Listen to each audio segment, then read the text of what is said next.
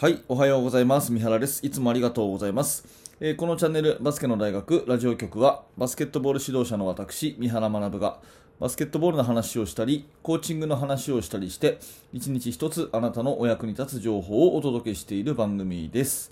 はい、いつも聞いていただいてありがとうございます。2022年の1月4日ということになりました。皆様いかがお過ごしでしょうか。えー今日からあの練習が始まるとかお仕事始まるっていう方が多いですかね。えー今週今週というかね、今年も頑張っていきましょうということで、バスケの大学、今日も元気にスタートです。さて、えっと、今日のテーマはですね、プレッシャーリリースやらないと絶対にダメということでお話をしていきたいと思うんですね。えープレッシャーリリースという言葉を聞いてピンとくるでしょうか？あの、ディフェンスが強くプレッシャーをかけてきて、えーディナイディフェンスをしてきたりね、ボールマンにプレッシャーをかけてきたりして、すごくすごく強くボールをえー運ばせないというようなディフェンスをしてきた時こそどうするかをチームで決めておいた方がいいよねっていうそういうお話でございます。えー本題に入る前に、2つほどお知らせをさせてください。1つは無料のメルマガ講座です。えバスケの大学では指導者の方に悩み解決になるようなお話をメールで直接あなたにお届けするサービスを行っております。え最初の1通目のメールで練習メニューの作り方という限定の動画もプレゼントしております。ぜひこの機会にメルマガを登録してください。もちろん無料でメールアドレスだけで登録ができます。えーそしてもう一つはですね、YouTube メンバーシップ機能を使った、えーこちらは有料になるんですけれども、えー限定放送のおは、えご案内です。こちらはですね、通常の、え今お聞きになっている毎朝の放送に加えて、えーもうちょっと深く入った内容というか、えーもう少し具体的な内容というかですね、そういったことを音声講義という形で30分ぐらいの音声を週に2本アップしております。もし興味のある方は、えーこちらもですね、YouTube メンバーシップクリックしてみてください。えーメルマガメンバーシップ、いずれもですね、この動画の説明欄にリンクがありますので、どうぞよろしくお願いいたします。さて、えーそんなこんなで今日の本題でございますが、えープレッシャーリリースを絶対やらなきゃダメだよねということですね。えーまあ、プレッシャーリリースっていう言葉はですね、あのちょっと耳なじみがない人も多いかもしれませんが要はディフェンスがものすごく強く当たってきた時にはこれをやろうというのをチームで決めておくといいと思うんですね。まああのもう少し具体的な話をした方が分かりやすいかと思うんですけど、えー格上のチームと練習試合でも公式戦でも、まあ、試合をしたとしますよね。相手の方が自分たちよりも強いと言われるそういうチームと試合をしたことがあるかと思うんですね。そんな時にボールを運ぶことができないと。ボール運びに四苦八苦でとにかくパスが回らない。ね、全くシュートらしいシュートがいけずに、えーボコボコにされるというような経験がある方多いと思います。というか全員あるんじゃないかなと思うんですね。えー私もそんな経験は一度や二度ではありません。ね、この試合勝ちたいな、相手強いな、ね、試合が始まったらですね、全くボールが運べずに、えープレスされて、えーそしてボールを失って、えー大差で負けるということが経験としてあります。で、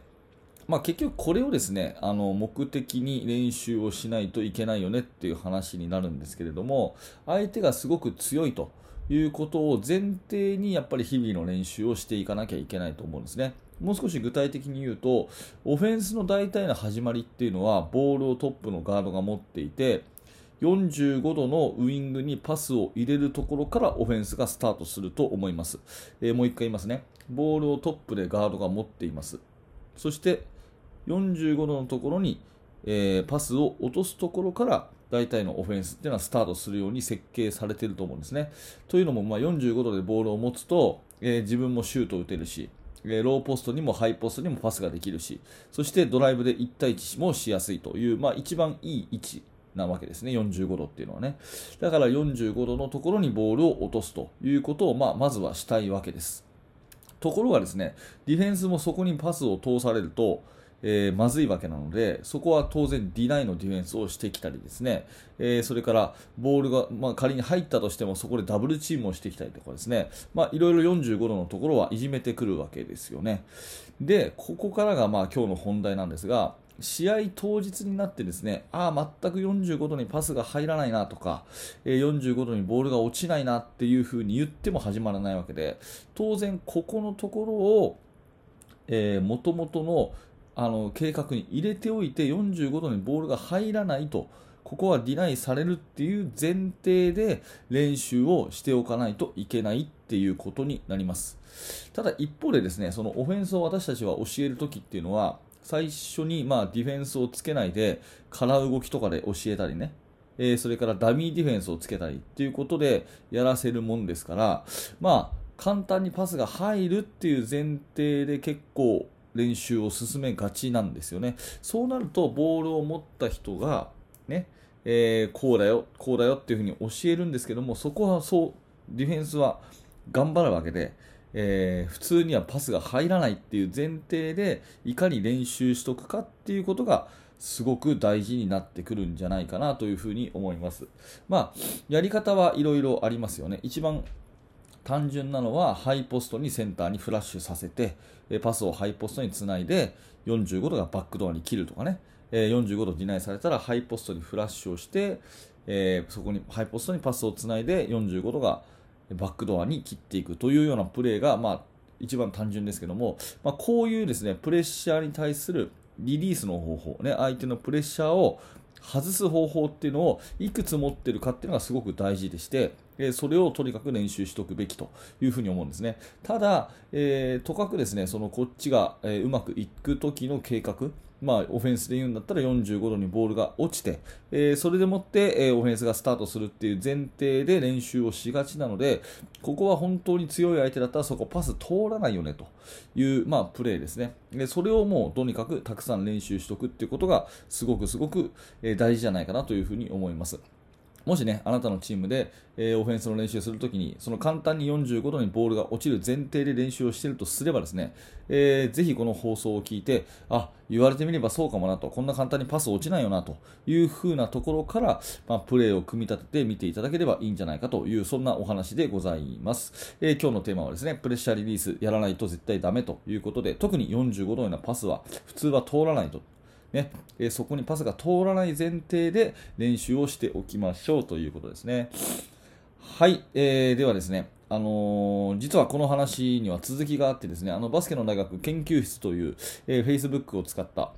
まあ、または最初に冒頭ご案内したですね YouTube メンバーシップ機能を使ったえバスケの大学研究室というものがあるんですが、まあ、そちらではですね、えー、じゃあこのプレッシャーリリース具体的にどういうふうにすればいいのっていう話を今日は、えー、記事にしていてですね、えー、私のチームでは私が教えてる今までね十数年教えた中ではこれが一番いいプレッシャーリリースですよみたいな話をですね、え今日は、え記事にして、え動画にしてお届けをしてみました、えまあ、そんなようなですね。現在進行形で私が手掛けている最新のチーム作りについてついての記事をほぼ毎日2000文字ぐらいにしてですね、えお届けしているのがえバスケの大学研究室です。もし興味のある方は下の説明欄から覗いてみてください。はい、今日もありがとうございました。えー、この放送はですね、毎朝更新してますので、えー、今日の放送が面白かった、興味が持てたという方は、ぜひグッドのボタン、並びにチャンネル登録をして応援してくださると嬉しいです。また明日の放送でお会いしましょう。はい、今日も最後までありがとうございました。三原学でした。それではまた。